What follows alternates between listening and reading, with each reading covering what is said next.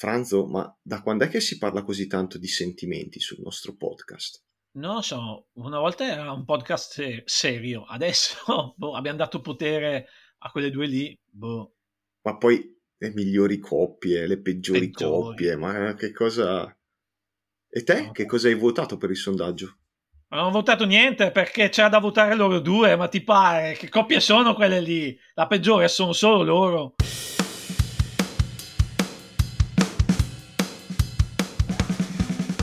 Ciao a tutti e benvenuti su Nerd Attitude, il podcast che racconta le nostre passioni, la cultura nerd e pop. Io sono Corile e anche oggi sarete voi i protagonisti. Ma cosa sto leggendo? Io sono Coril e come sempre ad accompagnarmi in questo viaggio il Franzo. Eh, è così tanto che non faccio il, la lettura del libro game che ho sbagliato intro, ma non preoccupatevi, tornerò prestissimo. Ma ciao, ma L'importante ciao. è che torniamo a essere aridi e privi di sentimenti parlando delle nostre passioni. Bravissimo, giusto? bravissimo, bravissimo. Perfetto, Altro perfetto. che l'amore. uh, ma, ma, comunque tutto bene, tutto bene. E, è un periodo a cui mi sto dando molto a, al video, diciamo, nel senso che sto guardando qualche film, serie e quant'altro, sto leggendo poco. E tu invece? Ma aspetta, prima di passare a me, raccontami qualcosa del giardinaggio. Cos'è che stai facendo? Ma Visto ciao. la puntata in solitaria che hai fatto due settimane fa. Allora, giardinaggio. A che punto sei facendo... con i lavori? Hai già piantato il ciliegio? Allora, il ciliegio, mm, forse nella puntata mi sono reso conto di averla spiegata male, eh, di aver spiegato male questo passaggio. Il ciliegio me lo sono ritrovato.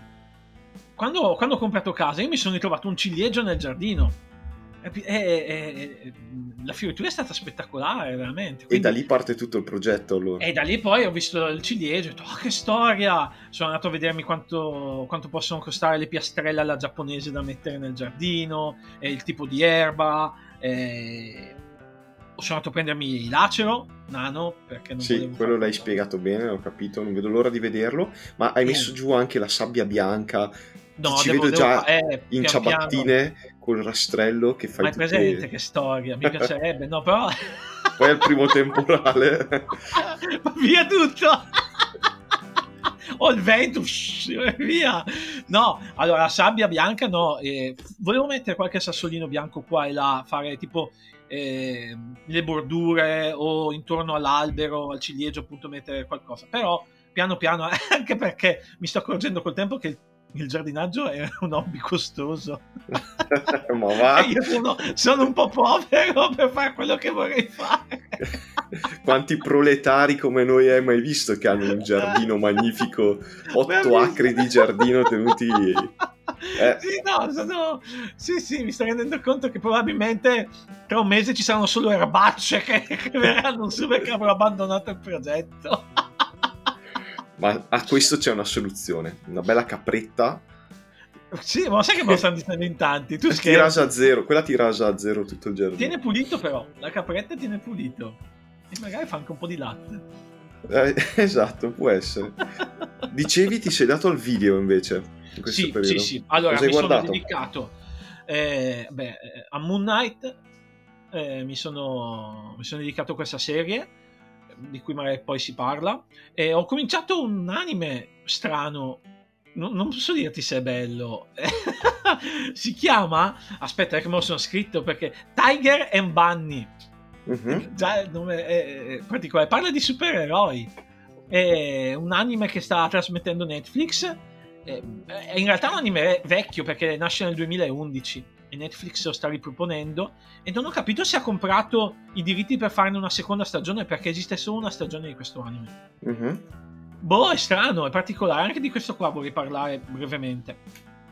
E poi ho guardato, mi sono portato diciamo in linea con alcuni film, ho guardato Dune, ho guardato eh, altre cosucce che mi ho messo in lista volevo, che volevo guardare, non per forza roba nerd. E e quindi mi sono dato tanto a quello, anche perché come hai detto tu sono in piena fase di giardinaggio e la lettura purtroppo l'ho, l'ho lasciata un po' in disparte. L'unica cosa eh, che ho letto di, di, nuovo è il terzo volume di Undiscovered Country. Bello, molto, mi è piaciuto un sacco. e se c'è tempo magari si accenna qualcosa anche a questo. Mantiene le promesse. Tu mi avevi prestato il primo, ma non ho ancora letto altro. E ti, ti presto il secondo e anche il terzo, l'ho già detto, mm. sì, ma cioè, il, come si dice, il, il livello è sempre alto. Eh, ottimo, è pazzesco. Ottimo. È pazzesco, è proprio... Ah, cioè, io lo trovo pazzesco. Molto molto bello, perché... Eh, a parte che i disegni non, veramente non calano mai il livello dei disegnatori, eh, tra cui c'è anche Camuncoli. Eh, perché sono, se non sbaglio sono, non c'è solo Camuncoli i disegni, sai? C'è anche qualcun altro, vediamo un po'. Eh, no, no, eh, Camuncoli e c'è anche Marcello Grassi. Dovrebbe fare qualcosa anche lui, qualche rifinitura. Cioè, magari ho detto una stupidata, eh, però da quel che leggo sulle copertine c'è scritto un bel finishes Leonardo Marcello Grassi, quindi penso che si riguardi le finiture dei disegni. Comunque mm-hmm. sia, ehm, Camuncoli bravissimo e, e la storia va, va, avanti da sola. Snyder è proprio bravo. Mi piace. Ok. Mi piace. Eh, perché mm, la storia cioè, non è semplice e no. ci si potrebbe aspettare che a un certo punto si arroti, arrotoli un po' su se stessa, no? Invece sì. no, dici che prosegue no, bene. va bene anche perché ha, ha, mm, adesso siamo al terzo stato, ogni volume è uno stato e uh-huh. loro sono finiti in possibilità. Il nuovo stato, il terzo stato che visitano è quello della possibilità. Ok. È interessante perché mm, parla del sogno americano, lo stato, eh, lo stato della possibilità, perché, da possibilità, perché appunto certo, il sogno certo, americano ti dà la possibilità. Ma la cosa interessante è che la possibilità è tutto uno stato basato sull'arte l'arte del cinema, ah. l'arte della musica, l'arte eh, dei fumetti. Ma dai, il sogno americano invece avrei detto che è qualcosa basato più sull'economia. Eh, ma da che cosa è rappresentato il sogno americano all'estero? Come viene rappresentato? Attraverso i film, attraverso i libri, attraverso okay. la musica, attraverso i fumetti. Quindi, impossibilità, e tutti gli artisti americani si sono riuniti in possibilità e hanno creato questo stato e... Ok. Ed è interessante Adesso perché praticamente... Basta spoiler però. No, no, no. è interessante perché comunque da questo eh, fa vedere cos'è il sogno americano e le difficoltà che incontrano i nostri protagonisti. Cioè, il cattivo, diciamo, perché ogni, ogni stato io dico che ha il suo cattivo. E in realtà non è proprio così, nel senso che nello stato precedente eh, non era proprio un cattivo, però vabbè, eh, lo, il cattivo di possibilità è fenomenale.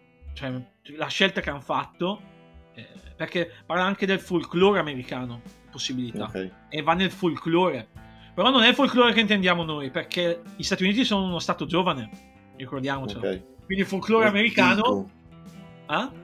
Wendigo, uno dei, dei mostri del folklore degli, dei nativi americani, non lo so, ce ne sono un po' comunque. Eh, eh, però è un folklore legato sempre all'arte, quindi il cattivo eh, di possibilità fa parte del folklore americano, ma è legato all'arte. Okay. Vabbè, non, eh, non mi dirò... stai, stai stuzzicando i nostri sì, ascoltatori. Le, le, leggetelo, leggetelo, leggetelo perché è veramente eh, bello e ha un finale pazzesco.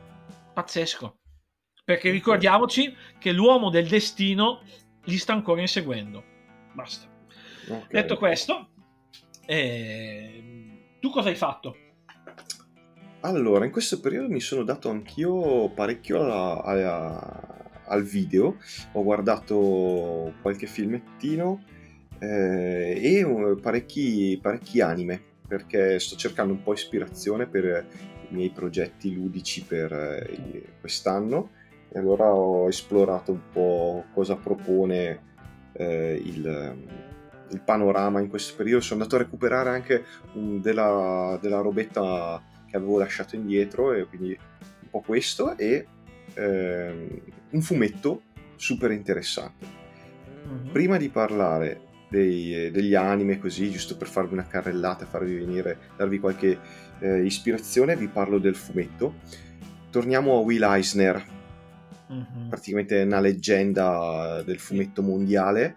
Ne abbiamo già parlato eh, qualche, qualche, puntata fa. avevo letto New York, se non ricordo male. Sì, me l'avevi parlato molto bene, mi avevi incuriosito molto, molto, ancora devo leggerlo. Eh, vado in biblioteca e mi ritrovo questo volume, Verso la tempesta, eh, un volume degli anni 90 che è stato portato in Italia però una decina d'anni dopo quasi, che è praticamente eh, un'autobiografia. Eh, Eisner ha scritto questo fumetto quando aveva già 80 anni con eh. una eh, lucidità spaventosa. Eh, la copertina fa vedere dei soldati che a passo di marcia, con il loro sacco da militare sulla spalla, vanno verso la tempesta, vanno verso la seconda guerra mondiale. Infatti Eisner è stato arruolato e è venuto in Europa a mm. combattere. No? E io quando l'ho preso mi sarei aspettato la storia di, di lui che viene in Europa, combatte, vive chissà quali tragedie e poi ritorna traumatizzato. No, è un passo prima. È il verso la tempesta, è la storia che l'ha portato a partire per l'Europa e affronta in maniera autobiografica la storia della sua famiglia. Quindi da suo padre e sua madre quando sono partiti dall'Europa e sono andati in, negli Stati Uniti, okay. Come si sono incontrati, quello che ha fatto suo padre, come lui è cresciuto e, e tutto questo dagli occhi di una persona che il sottotitolo Autobiografia di un discriminato, di, di una persona di origine ebraica, eh, di origine austriaca, che vive là in quartieri poveri, pieni di polacchi, italiani, irlandesi, tutta gente che si faceva discriminazioni uno con l'altro. E, e, e, quindi vivevano veramente male la loro eh, vita. Sono stati anni facili quelli per loro, sicuramente. No, per niente tra l'altro in una situazione di indigenza spesso, no? Sì.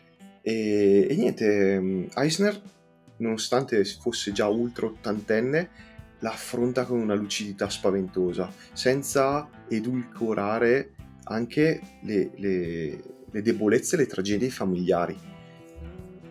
Volume imperdibile, assolutamente. Se vi piace leggere fumetti, non potete non leggere Verso la tempesta perché è uno spaccato dell'America degli anni inizi, inizio Novecento fino al 40, 39, 40, così via. E da chi è disegnato? È disegnato, vediamo se lo trovo.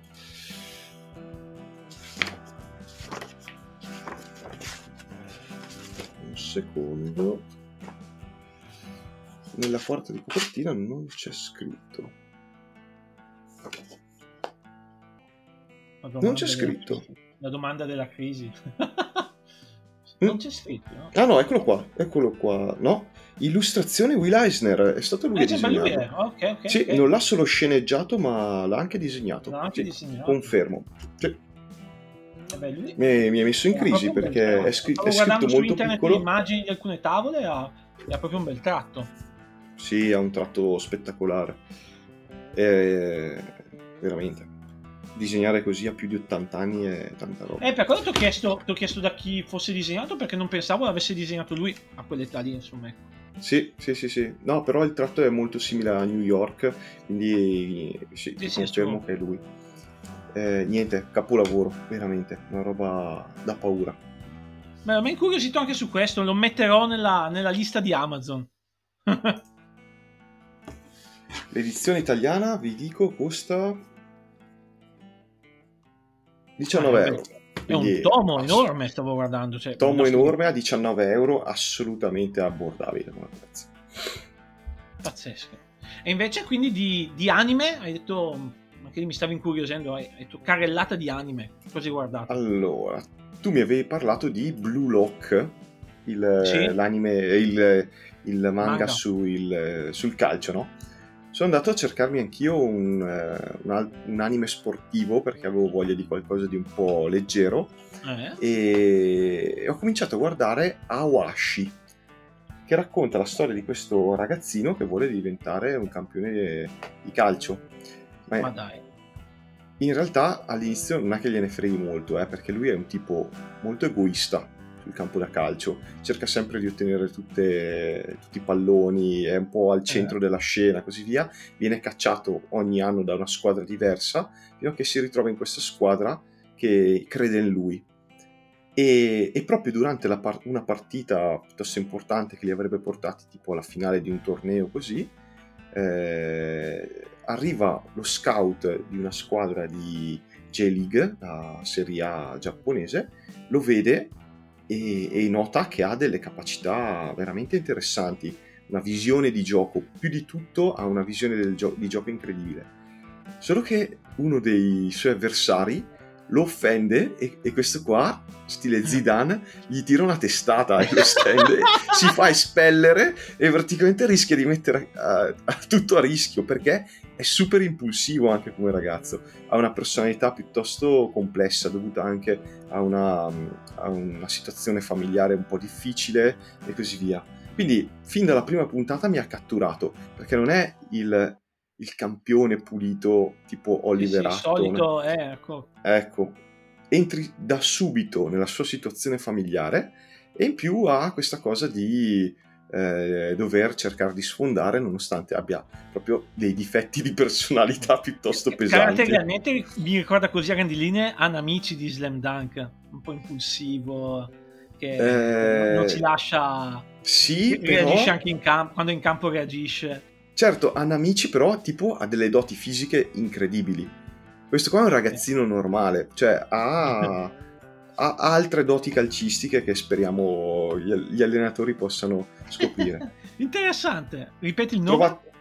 Um, il nome è Ao Ashi e trovate già le prime quattro puntate. È una serie che sta venendo eh, portata in Italia. Ah, ok. Poi ho recuperato invece mh, due, eh, due, film di Makoto Shinkai, due lungometraggi.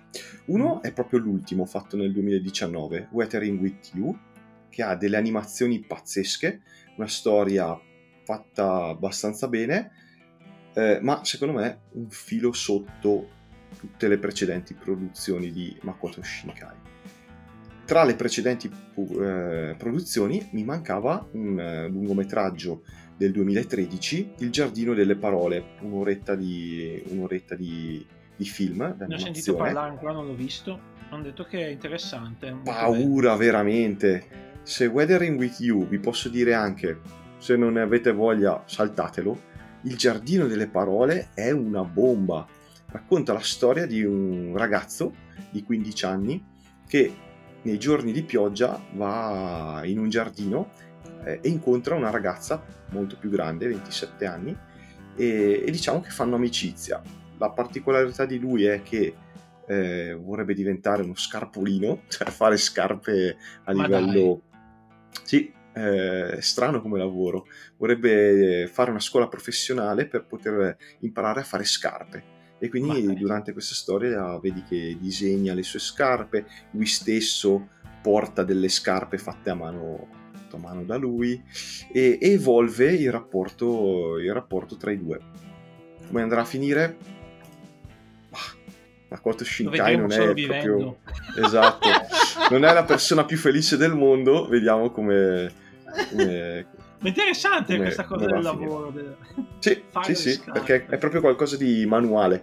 Lo vedi anche proprio mentre disegna i modelli oppure lavora proprio eh, il, il, cuoio piuttosto che il cuoio, dai. esatto, la pelle oppure le tomaie così. No, no, forte, forte, molto, molto interessante. Pazzesco, Mi parlavi pazzesco. di Moon Knight invece. Sì, Moon Knight è... Bomba. È... Bomba, eh. bomba, bomba perché a me è piaciuto tanto, tanto, tanto, tanto, finale un po' così così. Cioè, proprio. Wow, wow, wow, wow, wow, e poi finale ci sono. Testimone mia moglie. E io sono rimasto un po' male nel finale, che non vedrete. Cioè, mi aspettavo un'altra cosa. E. Boh, boh. Anche perché dagli annunci Disney sembrava che doveva mm. essere una stagione. Ok? E sì. niente di più. Fine a se stessa e basta introducono il personaggio nel Marvel Cinematic Universe. Ma Potrà... la cosa bella di questa serie, mio caro Cory, mm. è che è completamente slegata, non c'è neanche una citazione agli eventi eh, del resto del mondo, degli altri... Cioè, non, sembra una cosa, una casa di produzione a sé, questo film, e questa, questa serie. Eh, sembra fatta da, proprio da un'altra casa di produzione, non sembra Marvel. Cioè, è, è una cosa... A parte che c'è Oscar Isaac che... Bah, eh, bah, cioè, bomba, veramente perché... fenomenale nella recitazione. Eh. Lui, lui è spettacolare. Non so se tu hai avuto modo di vedere qualche puntata. Sì, sì, ho visto tutto. Anch'io. Hai visto tutto anche tu? Sì, ok. Sì. Noi possiamo solo, si possono anticipare perché è una cosa che è proprio il personaggio, eh, che ehm, eh, il personaggio eh, soffre di disturbi della personalità esatto, è affetto da personalità multiple. Bravissimo. Mm, dis- dissociazione, queste cose qua. E queste cose vengono riportate nella serie. E Oscar Isaac, secondo me, soprattutto nelle, nelle prime puntate, ma anche via via come, come si evolve, cioè vedi proprio, ma anche solo quando lo sguardo, senza parlare, come cambia lo sguardo. Sì, sì, è una roba. Qual è la personalità? E, cioè, ma non solo nelle prime, eh, anche nella penultima, anche quando si penultima... affronta la storia familiare. La penultima... Anche qua, non entriamo nei dettagli, ma no. affronta la storia di familiare di Moon, Moon Knight. Mamma mia, ma che livello di recitazione, proprio... Lui bravissimo. Sì. E tra l'altro è la puntata meno supereroistica che c'è mm, della vero. serie, quindi sì. è proprio bomba, una serie bomba. Il finale, ti ripeto, non so a te, a me il finale... Eh, cioè, posteriori dico, oh ok, va bene, ci sta, faranno, secondo me faranno qualche altra, un'altra stagione almeno, ma eh, mi aspettavo qualcosa di diverso, non so te. Ma no, io lo sai che sono abbastanza di bocca buona, cioè quando un prodotto è fatto per intrattenere in questo modo e per me non è fine a se stessa. Introducono un personaggio che poi farà parte di uno dei gruppi di supereroi. Ah, sicuramente. Perché è, è troppo sconosciuto, era, cioè, eh, dava mh, mm, tanto carattere questa serie e ispessirà poi il nuovo prodotto che usciranno. Per me sono prodotti, sono beni di consumo e me li godo così come sono. Hanno fatto delle scelte, non è una ciofeca e no, no mi, mi, ha, mi, ha, mi, ha, intrattenuto bene, mi ha intrattenuto bene. Ma ti dirò che delle serie TV Marvel... Eh, n- non voglio perché poi scattano le polemiche a Grosi. non dico la migliore, ma una delle mie preferite. Dal mio punto di vista, forse la migliore. Però è sicuramente quella con l'attore più bravo. Tra tutte le serie, tra l'altro, forse è quella che rivedrei più, più volentieri. Sì, sì, per mm. capire certe cose. Per prendere qualche dettaglio. A proposito, eh, abbiamo parlato ne avevamo già parlato in, in, altre puntate o no? Non mi pare, giusto? Di cosa? Di Moon Knight? No, avevamo forse accennato che partiva. Ok. Hai... Sai che all'interno di ogni puntata c'è un QR code? Sì. sì. E se tu lo Ma inquadri ti regalano... Ma l'avevi detto questo, sai? Ah, ok, ok. L'avevi detto, sì, sì. L'avevo sì, detto, detto, ok. Secondo me sì, l'avevi detto. Questa cosa qua l'avevi detto. Sì, sì, c'è quasi in ogni puntata. In... Anche nell'ultima? Non ci ho fatto caso. Non Anche nell'ultima, sì, sì, Eh, sì, vedi. È interessante perché comunque questa serie TV, come altre serie, valorizza più il personaggio a livello del Marvel Cinematic Universe piuttosto che del fumetto. Perché sinceramente Moon Knight nei fumetti è proprio un, un, è proprio un, un supereroe di serie B sì, è secondario decisamente. Second, Forse anche che, meno che secondario. Tanto che tipo in Civil War, dove si sono visti tanti supereroi, proprio l'hanno usato pochissimo. Tanto che eh, mm, l'hanno, è come hanno scusato questo affare qua. Eh, tipo Capitan America addirittura lo, eh, lo rifiuta nella sua, uh-huh. nella sua, squadra perché mh, mm, lui li vorrebbe aiutare, ma perché lo, lo reputa più pericoloso di Frank Castle, di Punisher e Iron Man gli chiede semplicemente guarda, a me basta che tu non intervieni. Esatto. Ah, e, che, e, mi, e, e, che, mi, avvisi se, se Cap ti, ti, ti ricontatta. Stai basta, fuori dalle scatole, questo. gli dice. che se tu ci pensi potenzialmente, secondo me, non dico che è uno dei più forti, ma potrebbe essere uno dei più interessanti supereroi. Sì, diciamo Questa che... cosa qui, il pantheon egiziano... Esatto, sì. Non so eh. però quanto possa tirare nel pubblico a oggi, eh, questo, questo argomento. È boh, andato... c'è stato periodo, sai, del... No, sì, però la mitologia classica oggi non è... Persino Percy Jackson eh, non ha funzionato poi... Deve uscire. Bene. deve uscire da nuovo. Stanno, stanno, hanno scelto ah, okay. altri due attori eh, per la serie, per la serie, per il film prossimo. No, forse la serie, sai, non vorrei dire una sciocchezza, ma forse Disney butta, butta fuori la serie su Disney Plus? Eh? Non, ho, non ho sentito niente in proposito. Più che il film.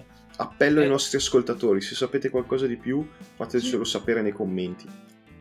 Ultima curiosità su Oscar Isaac, perché è il mio cioè è diventato il mio idolo dopo, quest- cioè, dopo questa interpretazione. A parte che ce ne sono tantissime, non è la prima volta che appare nell'universo Marvel. Mar- nei film. Lui fa proprio, fa proprio una parte da protagonista. Non, non, tutti se lo ricordano, ma lui è Apocalisse in X-Men ah, Apocalisse. Vero, vero, vero, vero. E, e fa un piccolo cameo in, eh, eh, nel lungometraggio de- della Sony di Spider-Man. Ma dai, Spider-Verse. E la voce di lui dà la voce a Miguel O'Hara, cioè Spider-Man 2099 che appare alla fine. Ok, ok. Forte. Eh, sì, due cose interessanti. Poi, vabbè, lui ha lo conosciamo, ha fatto, ha fatto Dune recentemente, sì. eh, Star Wars. Eh, è entrato in tutti i maggiori eh, franchise, diciamo. Sì. Mm. Quindi, sì, un attore che vale la pena secondo me seguire e andare a rivedersi qualche suo vecchio film. Mi mancano. Io l'ho scoperto proprio recentemente, proprio grazie come Poe Dameron in Star Wars. Eh, ma, ma non tu, tu vedi la, la, bravura di questo attore. Hai detto appunto che fa la parte di Poe Dameron. E se tu guardi Dune, sembra tutt'altro attore. Sì, sì cioè veramente... non, quasi irriconoscibile e in Moon Knight ancora cambia ancora cioè è pazzesco a parte che Moon Knight continua a cambiare vabbè però ecco l'unica cosa ecco forse che posso fare di critica a Moon Knight eh, conoscendo appunto il fumetto è che quando eh, c'è la versione eh, del costume adesso non mi ricordo come si chiama quella versione dei fumetti se è Mr. Knight mi sembra che si chiami quella, è, Knight, quella è educata Knight Col eh, doppio petto. Che però nei fumetti è la versione più cattiva e violenta. È proprio, è proprio pessimo nei fumetti quando in quella versione. Eh, chi lo Invece sa qua l'hanno fatto un Steven. po' babbeo. Eh, ma chi lo sa come diventa Steven? boh. Vedremo, vedremo. Vedremo, dai. Chiudiamo qua il, il primo, primo blocco. blocco. Certo. E lanciamoci nel secondo. Mamma che sorprese.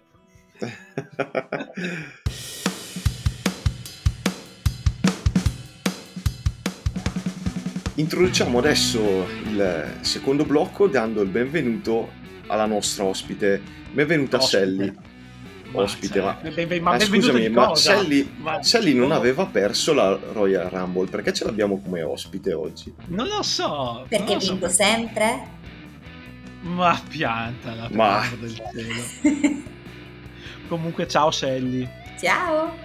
Benvenuta. No, allora perché abbiamo qui Sally? Voi vi chiederete, ma siete fuori ad intervistare Sally? No, tranquilli, Sally non verrà intervistata. Uh, Sally ci aiuterà a sviscerare un argomento interessante. Parliamo in, real- in realtà oggi di eh, un incontro che c'è stato, un incontro nazionale stra importante che si chiama Idea G e nel quale c'è stato il nostro Cory. Quindi Cory, anche se lui dice no, ma non è un'intervista, sarà intervistato da me, Sally. Uh, Sei contenta, finalmente Sally? intervisto anch'io qualcuno di importante. se, se, se, cominciate così mi sloggo subito, eh? E ve la fate da soli. allora, prima, prima di lasciare spazio alle 200 miliardi di domande di Sally, chiedo al buon Cory di spiegare ai nostri ascoltatori brevemente o quanto ritiene opportuno lui, visto che è pur sempre uno dei boss, di spiegarci eh, che cos'è Idea G, quando nasce e di che cosa si occupa e si tratta. Va bene, allora Idea G eh, che è l'acronimo di incontro degli autori di giochi, è un evento in cui gli autori di giochi in particolare, adesso ci, abbiamo visto arrivare anche i primi eh, autori di giochi di ruolo, eh, ci sono anche i playtester, giocatori che hanno voglia di mettersi a disposizione e editori, case editrici che vengono eh, a questo evento, si ritrovano per playtestare, provare eh, dei, dei prototipi. Alcuni sono in fase molto avanzata, praticamente pronti per essere sottoposti alle case editrici, altri sono proprio a livello embrionale, idee che sono eh, nate eh, due sere prima e poi tutta, tutta, la nuance di possibilità che c'è, che c'è nel mezzo. Eh, Idea G, questo incontro è stato ideato eh, per la prima volta nel 2005 da Walter Robert, fondatore diciamo, eh, e ha visto quest'anno la sua diciassettesima edizione per la versione nazionale, eh, che fa dei numeri strepitosi, diciamo. Se, se, si pensa che si è partiti da una decina di autori e adesso siamo a quest'anno, nonostante la pandemia, 150. Nel 2019, no. quando eravamo a numeri pieni, 200. Eh, il movimento ha preso una, una bella onda, diciamo. No? Eh beh, siete in mm. tanti. Sì, siamo Ma, in tanti. E tu da, da, quanti anni è che vai? Io vado dal 2009, mi sembra, eravamo ancora più Sasco, oh. nella provincia di Torino. E poi l'evento è passato all'Open 011 a Torino, in centro a Torino, e dal 2017, questa deve essere la terza o la quarta edizione, 17, 18, 19 e 22, quarta edizione che siamo invece a Parma. Eh, Walter ha lasciato le redini perché comunque l'organizzazione portava via tantissime energie e ha, la, ha dato la possibilità alla SAZ, eh, SAZ Italia, che è l'associazione degli autori eh, di giochi tedesca e noi siamo la costola italiana, eh, ha dato la possibilità di, di, prendere un po' il controllo e aiutare nell'organizzazione di, di questo evento. Sapete cos'è la SAZ? No, eh, no. Volevo, volevamo chiedertelo, cos'è che era? Però volevamo sapere quelli che sanno le cose. Sì, no, allora, per un attimo volevo fare una domanda stupida del tipo, ma è una salsa? Qualcosa di no. strano? Eh? Allora, anche no. SAZ è un acronimo di Spiel Autorenzuft, che è la gang degli autori di giochi. Ma suona sempre bene il tedesco. Avete visto? Nine, spettacolo. Nine, nine. Vabbè, no, però io con l'inglese gang invece dà, dà l'idea un po' di, di, cosa, di cosa significano. Bello, sì. Non si sono presi troppo sul serio quando hanno fondato questa... Una banda questa... di malavitosi in pratica. Eh, una, qualcosa del genere. No, in realtà il, il, motivo per cui è stata fondata è qualcosa di veramente importante, e cioè eh, negli anni, inizio anni 90, è, stato, è stata fondata nel 91. Eh, gli autori di giochi eh, scusatemi, gli editori di giochi cominciavano ad avere l'idea che l'autore fosse semplicemente un altro dei fornitori. Cioè, vai da questo e ti fai stampare le carte, vai da quest'altro e ti fai fare i dadi, vai dall'autore e ti fai fare il gioco. No, non certo. funziona così. L'autore di giochi è un mestiere autoriale, ci metti del tuo, eh? e certo. così via. Non puoi pagarci un tot, ci sono dietro le royalties e il diritto d'autore.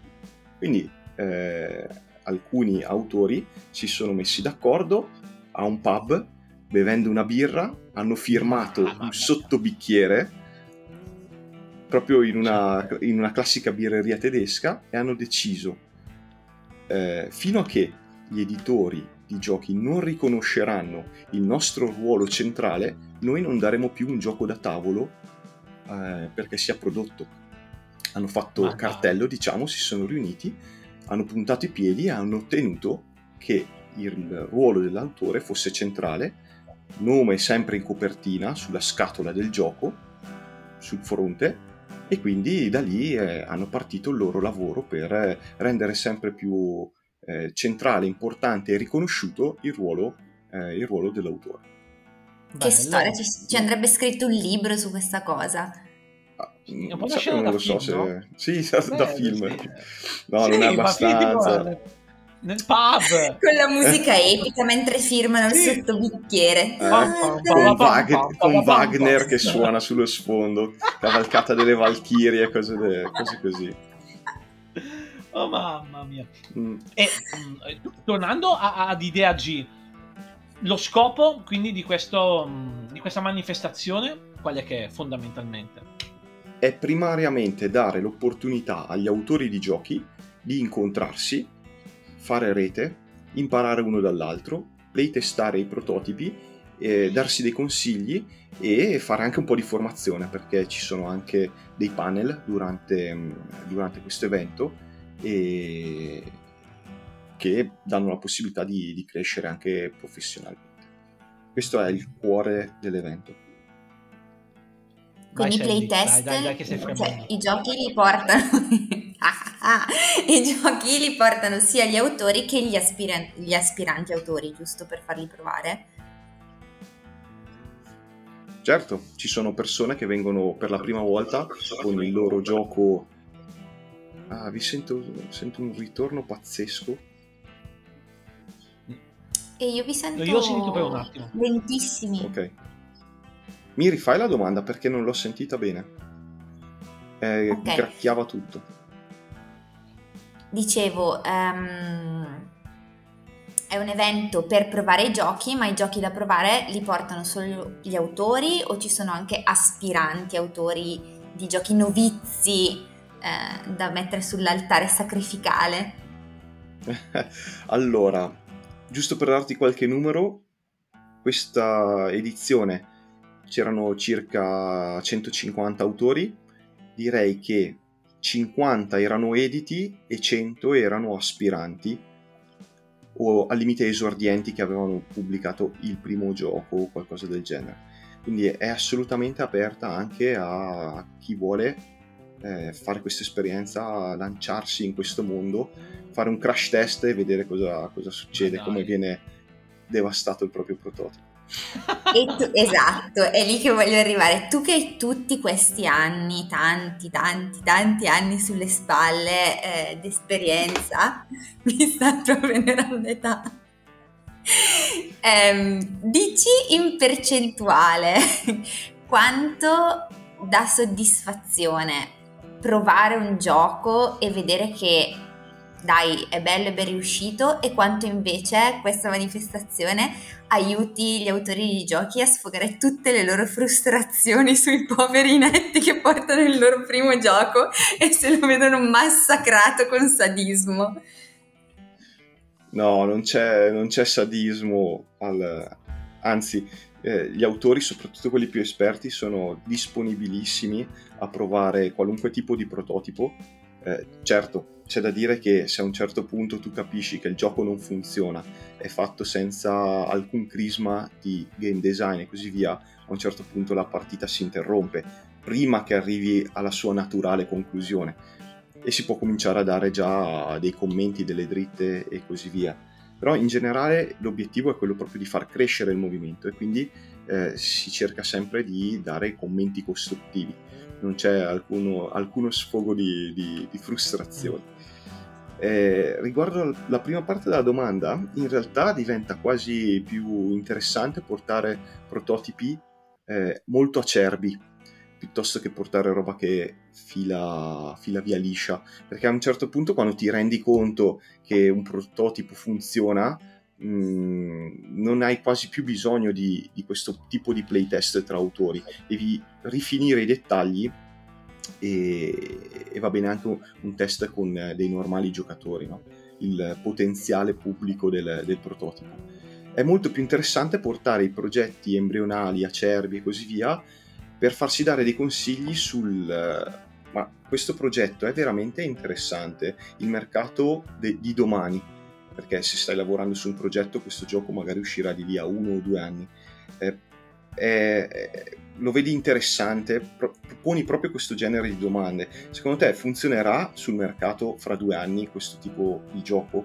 Oppure eh, quali sono i, i weak point, i, i, punti deboli su cui devo assolutamente lavorare? Oppure ehm, l'idea di fondo è abbastanza intrigante. Eh, uno dei consigli che vengono dati, per esempio, adesso è eh, quando tu lavori su un prototipo, la prima cosa a cui devi pensare è il pitch, come lo venderesti, prima ancora che il prototipo sia finito, cioè qual è l'idea che attira l'attenzione e che potrai utilizzare per comunicarla efficacemente all'editore. Eh, allora lo dici a, a, questi altri autori, gli dici ma quest'idea funziona, è sufficientemente forte, quindi ti confronti un po' e, e cerchi di, di capire quale sarà la direzione del lavoro dei tuoi prossimi sei mesi, non quello che hai fatto nei sei mesi precedenti. È bello, perché è un, è un protrarsi sempre verso, la, verso, in avanti, no? quindi certo. ti, ti, ti, sprona. E, e, secondo te, in, 17 ediz- in queste 17 edizioni, come eh, Idea G abbia, ha aiutato il movimento italiano, in questo senso, dei, dei giochi da tavolo, e personalmente a te, come ti ha aiutato? Cioè, ti ha aiutato a migliorare sotto certi aspetti? Ha, nei vari incontri che ci, ci sono stati in questi anni, ti sei reso conto di alcuni difetti ridondanti che avevi nel, nel, fare i tuoi giochi e quindi ti ha aiutato a migliorare? Allora, sicuramente ha migliorato, ha dato un grosso sprone al, agli autori. Come ti dicevo, sono partiti in una decina, di cui probabilmente la maggioranza non erano editi, e adesso ti ritrovi con decine e decine e decine di autori italiani che danno un'impronta veramente interessante al mercato mondiale dei giochi, dei giochi da tavolo. Eh, se Board Game Geek è un sito, un database americano di giochi da tavolo eh, che stila anche una classifica dei più, dei più graditi, no? tramite delle votazioni calmierate. I giochi degli italiani ci sono nella top 100 e parecchi anche. Quindi il, la scuola di design italiana ha fatto dei grossi passi in avanti e Idea G sicuramente ha aiutato in questo perché veramente si è potuto fare tanto network, tanto community eh, senza invidie, cioè c'è tanta disponibilità nel, nell'aiutarsi. Eh, Anche... questa era...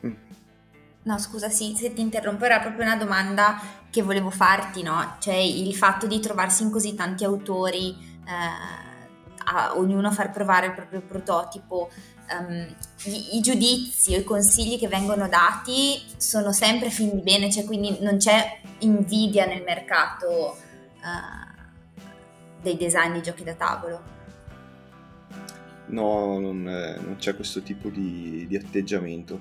È una community veramente bella, non ci sono elementi tossici che la perturbano.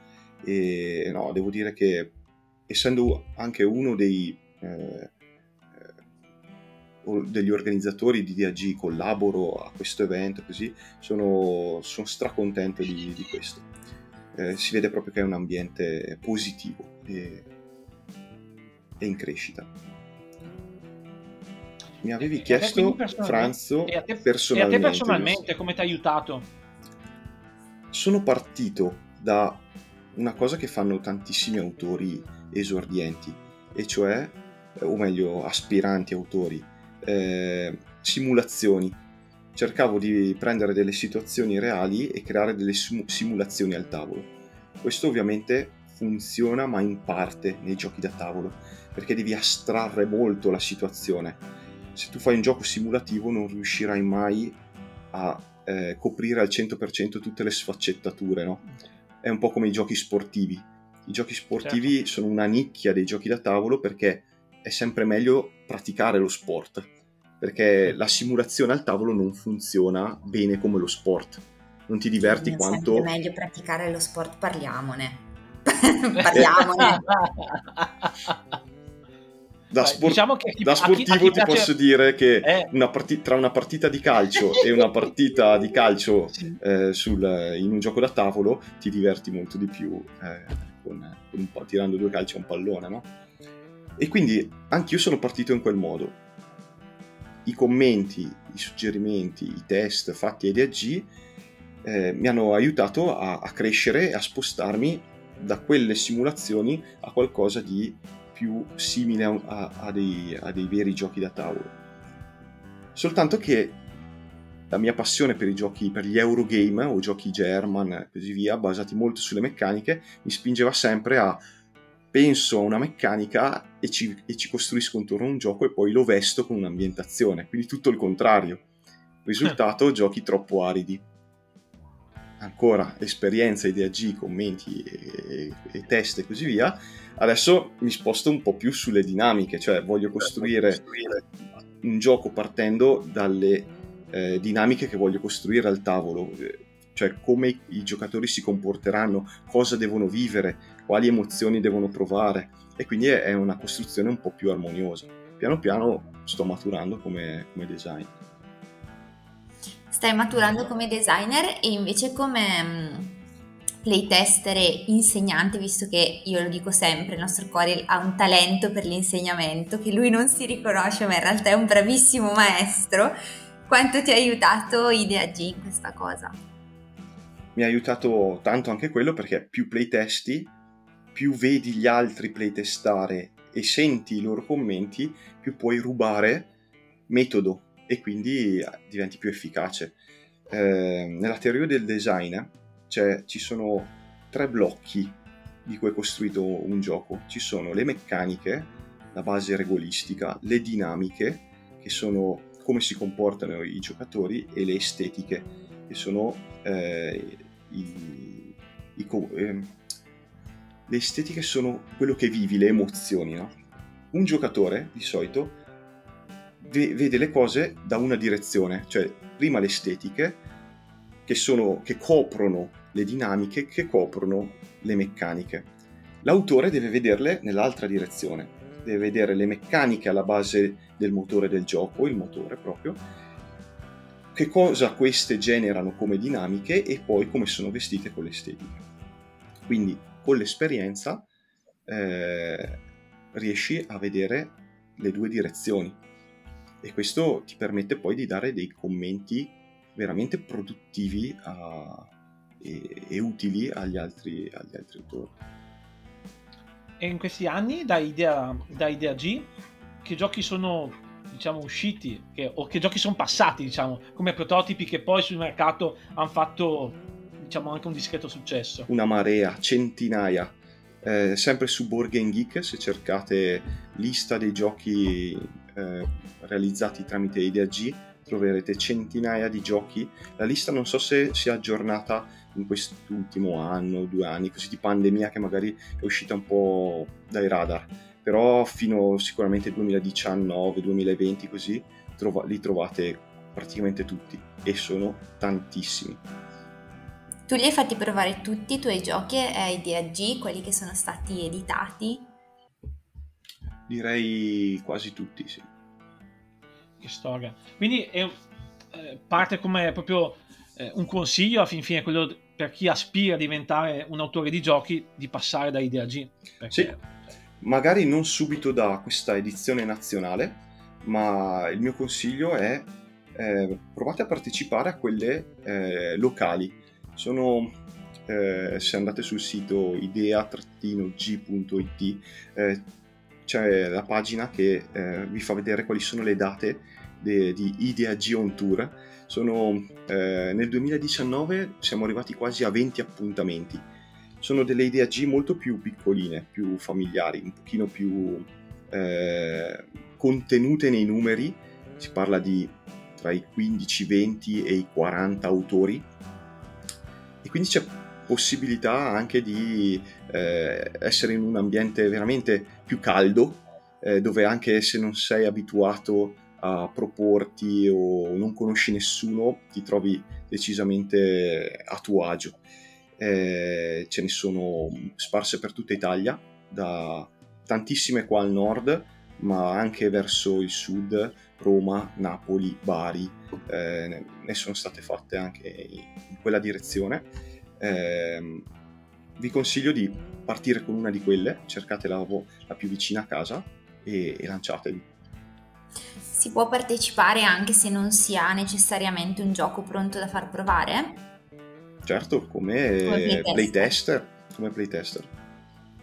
Quest'anno abbiamo avuto un, un, incremento veramente pazzesco di playtester.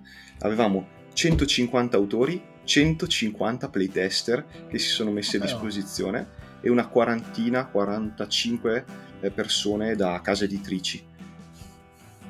Bene. Devo trovare il coraggio quindi... di andare. Eh sì. sì eh beh, sì. perché sappiamo che la nostra Sally ha dei prototipi sulla scrivania, no? Che non porterà, ma andrà proponendosi come playtester. Ho troppo paura. ma com'è che è andata quest'anno allora?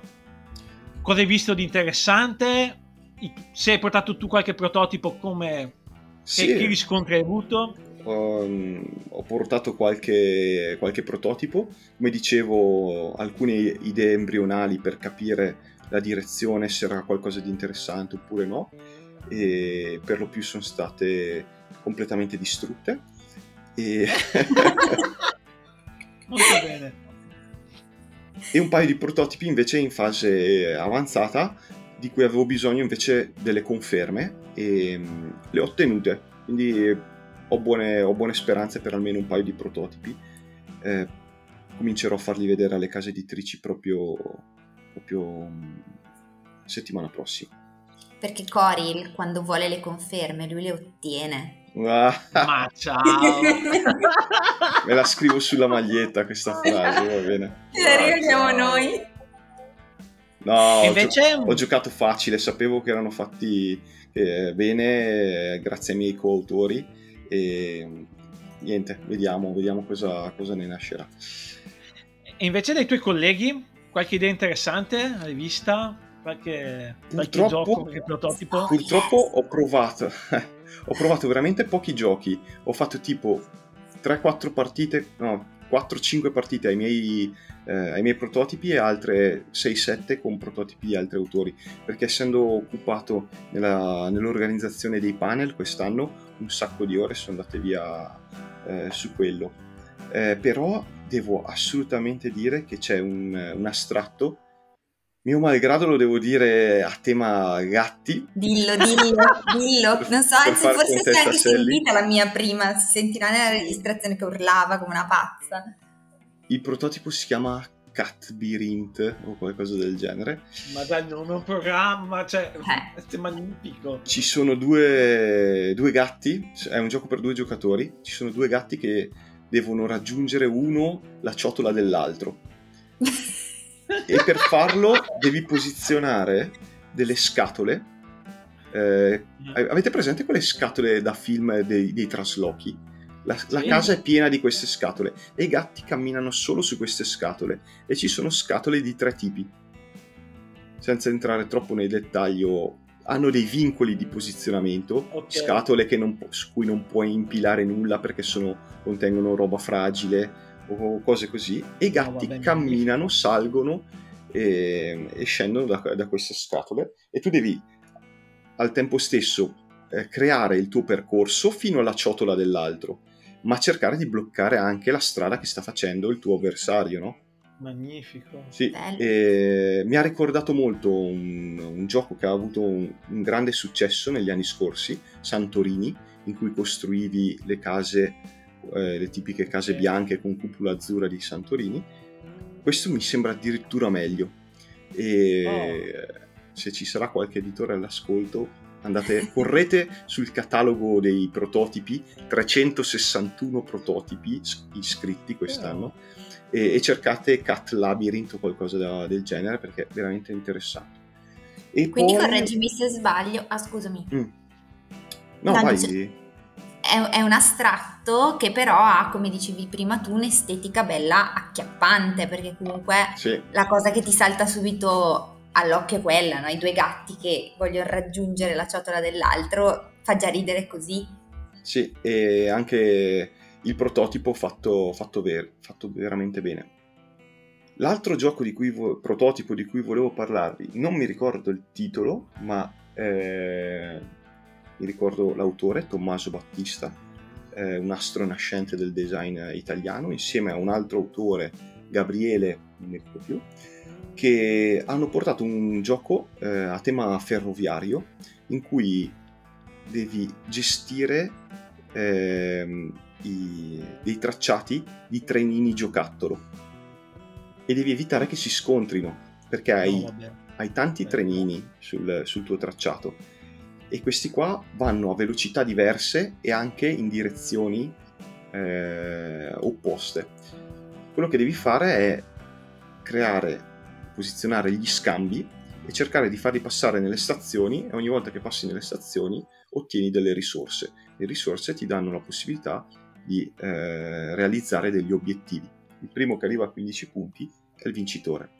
No, vabbè. Sembrano un po' i problemi matematici che facevano alle medie. Se il treno A passa eh, a una velocità sì, di tot. Ci hai azzeccato perfettamente. Davvero? Sì, e mh, mm, non spoilererò il sistema di eh, movimento, com'è che selezioni le azioni così, ma è molto interattivo, bellissimo, mi piace tantissimo tra l'altro ci sto facendo un gioco anch'io simile, eh, è un sistema molto particolare che non si è visto tanto nei giochi e mm, gli auguro veramente tutta la fortuna del mondo perché mi è piaciuto, mi è piaciuto veramente. Per quanti giocatori è questo? Da 2 a 4 o da 2 a 5, non ricordo. Bello, bello. Sì. Ma parlavi anche dei panel, cos'è che cosa, cosa è stato trattato quindi a Ideagico? Cioè, qual è stato l'argomento principale? Allora, t- tipicamente a, all'incontro nazionale ci sono quattro panel, due nel pomeriggio e due nella, nella mattina della domenica. Il sabato ne abbiamo avuto uno a tema design su commissione, cioè quegli autori che cominciano a lavorare anche con le aziende per fare i giochi promozionali oppure con eh, società molto grandi che ricercano, che hanno specifiche licenze e così via, o anche enti molto piccoli, come per esempio delle onlus, e vogliono far conoscere il loro operato sul territorio. Abbiamo invitato a parlare degli, dei game designer che si occupano specificamente di questo. Super interessante. Il secondo del sabato invece riguardava i, eh, i trend di mercato se è possibile anticiparli, chi è che li crea? Sono i designer creando tantissimi giochi su un determinato argomento, una determinata meccanica, oppure sono gli editori che fanno una selezione specifica, oppure è il pensiero mainstream. Per esempio, eh, l'anno che è uscito il film The Martian sopravvissuto, quello con Matt Damon. Sì. L'anno dopo sono usciti un botto di giochi da tavolo a tema Marte, terraformazione di Marte, esplorazione di Marte e così via. Quindi sono tutte cose che si concatenano e i relatori degli editori italiani eh, hanno cercato di un po' sviscerare l'argomento e, dare, e dire un po' la loro. La domenica altri due panel molto interessanti, eh, uno un pochino più per designer esperti, riguardava il lavoro dello sviluppatore eh, tre sviluppatori eh, italiani che hanno spiegato come affrontano il ruolo di game designer ma all'interno di una casa editrice, quindi dove per lo più ricevono eh, io sono un freelance, no, io sono un freelance, vado okay. dalla casa editrice, le affido un progetto perché ta- eh, io credo nella casa editrice, la casa editrice crede nel mio prototipo, e, però deve essere portato a compimento questo gioco, no? Ok. Eh, anche per allinearlo con le necessità della casa editrice, per esempio a livello di catalogo o a livello produttivo e così via. Ci sono dei designer che fanno questo lavoro. È un lavoro leggermente diverso perché la parte creativa mm. viene un pochino accantonata per qualcosa di più pragmatico, ma è altrettanto eh, interessante. E tra l'altro sta per cominciare, o forse è già cominciato, non sono sicuro, eh, alla scuola Holden, quella di Baricco, a, a Torino, un corso per sviluppatori. Comincerà quello di game designer, quello di sviluppatori è già cominciato. L'ultimo panel di domenica invece è stato sulla filiera produttiva. Tantissimi esordienti o aspiranti autori non sanno come funziona eh, la catena produttiva, no? E tanti si chiedono ma com'è possibile che un gioco che è venduto a 40-50 euro sul mercato, io autore alla fine percepisco i royalties 40 centesimi, 50 centesimi, un euro, una porzione veramente ridotta. Quali sono i costi dietro la filiera produttiva? E quindi abbiamo cercato di dare una risposta e, e troverete tutti i panel, li abbiamo eh, registrati, li troverete sul, sit- sul canale YouTube di Saz Italia. I primi ah, due, quelli del sabato, sono già disponibili da un paio d'ore da qualche giorno quando sentirete questa puntata e quelli da domenica sono in arrivo, stiamo solo sistemando l'audio. Niente Selli, l'anno prossimo devi andare, mi sa. Sì, intanto mi recupero tutti i panel, soprattutto il panel La carta costa di più delle tue idee, che è molto interessante. Poteva essere un bel titolo. È vero, ma Facendo un passo indietro, tu hai parlato anche di prototipi belli presentati bene.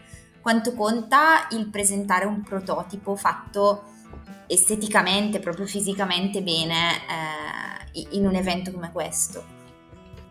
La qualità dei prototipi di anno in anno è, è aumentata, sia a livello di design sia a livello proprio estetico. C'è sempre da dire questo. Eh, l'importante è che un prototipo sia funzionale c'è chi negli anni ha portato eh, prototipi fatti letteralmente su carta da affettato, da salame.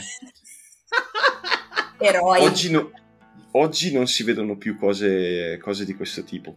Però, per esempio, per grafica e illustrazioni si prende in prestito, diciamo, eh, roba da internet. Madrid. Eh, no, non sono utilizzate a livello commerciale, quindi si può. Se sono immagini free si prendono e si riutilizzano, non verranno mai usate sul prodotto definitivo e, e, questo è più che sufficiente, non c'è da pagare un illustratore o un grafico per fare qualcosa di un capolavoro, a meno che non sia qualcosa di funzionale al, al prototipo, ma non ci sono impaginazioni professionali e cose, cose così.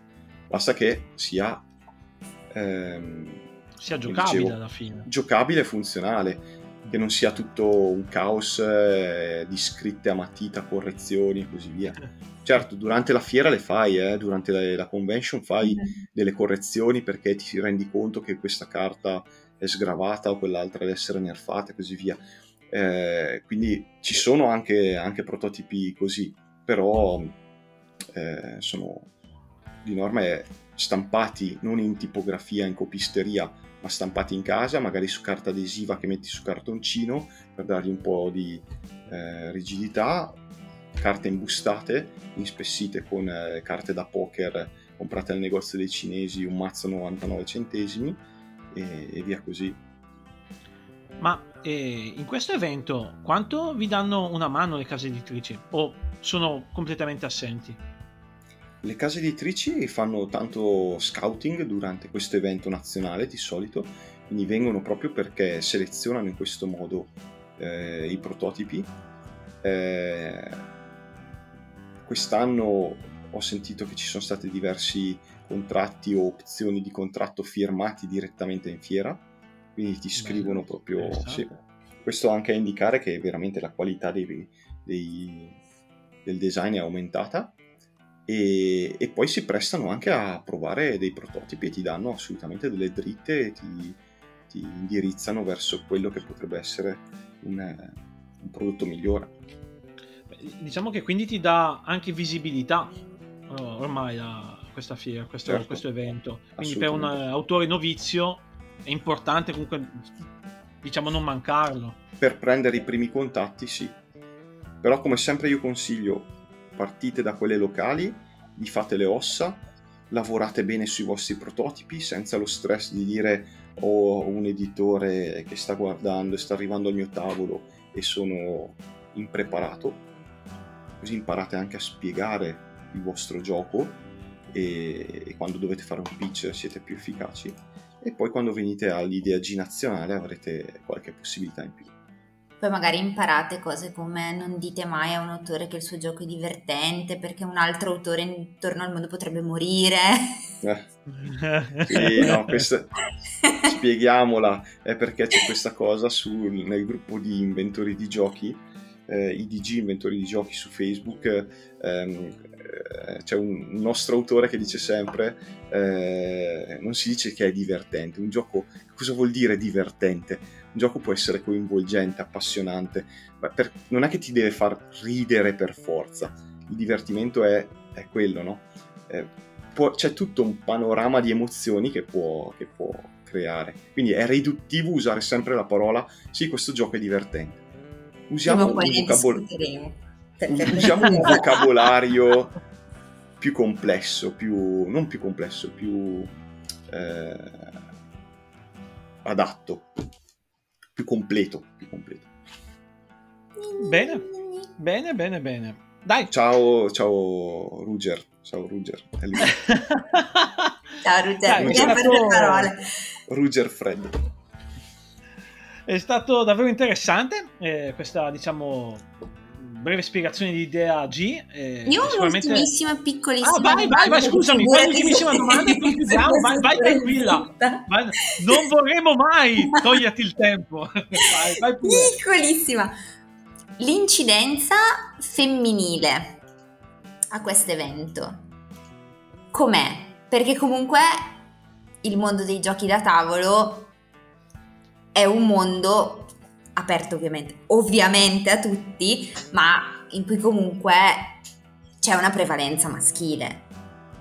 A un evento come questo, negli anni, allora, quanto è aumentata? È aumentata? Ti, ti devo già contraddire sulla in partenza, perché negli eventi, nelle fiere di gioco, ormai non dico che siamo arrivati al 50 e 50, ma 60 e 40, cioè di, di donne e ragazze che giocano ce n'è tantissime adesso. Il problema è che è un fenomeno che si sta eh, che si è sviluppato negli ultimi anni. Esatto. Per diventare autrice di giochi devi avere sulle spalle un po' di anni di gioco e poi a un certo punto, quando hai capito le meccaniche, le dinamiche e tutto, ti viene voglia di fare un gioco e ti lanci. Quindi abbiamo proprio discusso di questo argomento, del fatto che le autrici eh, nel mondo ci sono, italiane ci sono, ma sono ancora una percentuale molto piccola. Eh, ci aspettiamo che ci sia un'ondata nei prossimi anni. Cioè, le giocatrici ora ci sono, sono tante, ci aspettiamo che, ci, che arrivino anche le, le autrici prossimamente. Eh, non mi hai contraddetto, quindi alla fine hai detto quello che ho detto io. Cioè, erano, erano poche, sono diventate tante, siamo sempre di più, però alla fine le autrici devono ancora uscire, per quello ti chiedevo, a un evento come questo, quante siamo? Eh, una manciata, su 150 autori probabilmente 4-5. Ma arriveremo, iniziate a tremare. È come uno tsunami. Prima c'è il terremoto e poi arriva l'onda. Ma lo scenario, lo scenario è veramente positivo eh, in, questa, in questa direzione. Secondo me è veramente stanno arrivando.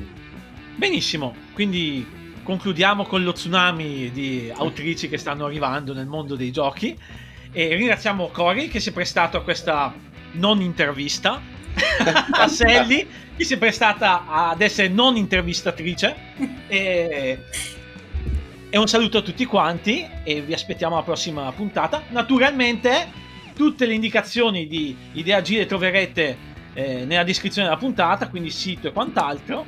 E ciao a tutti. Ciao, ciao.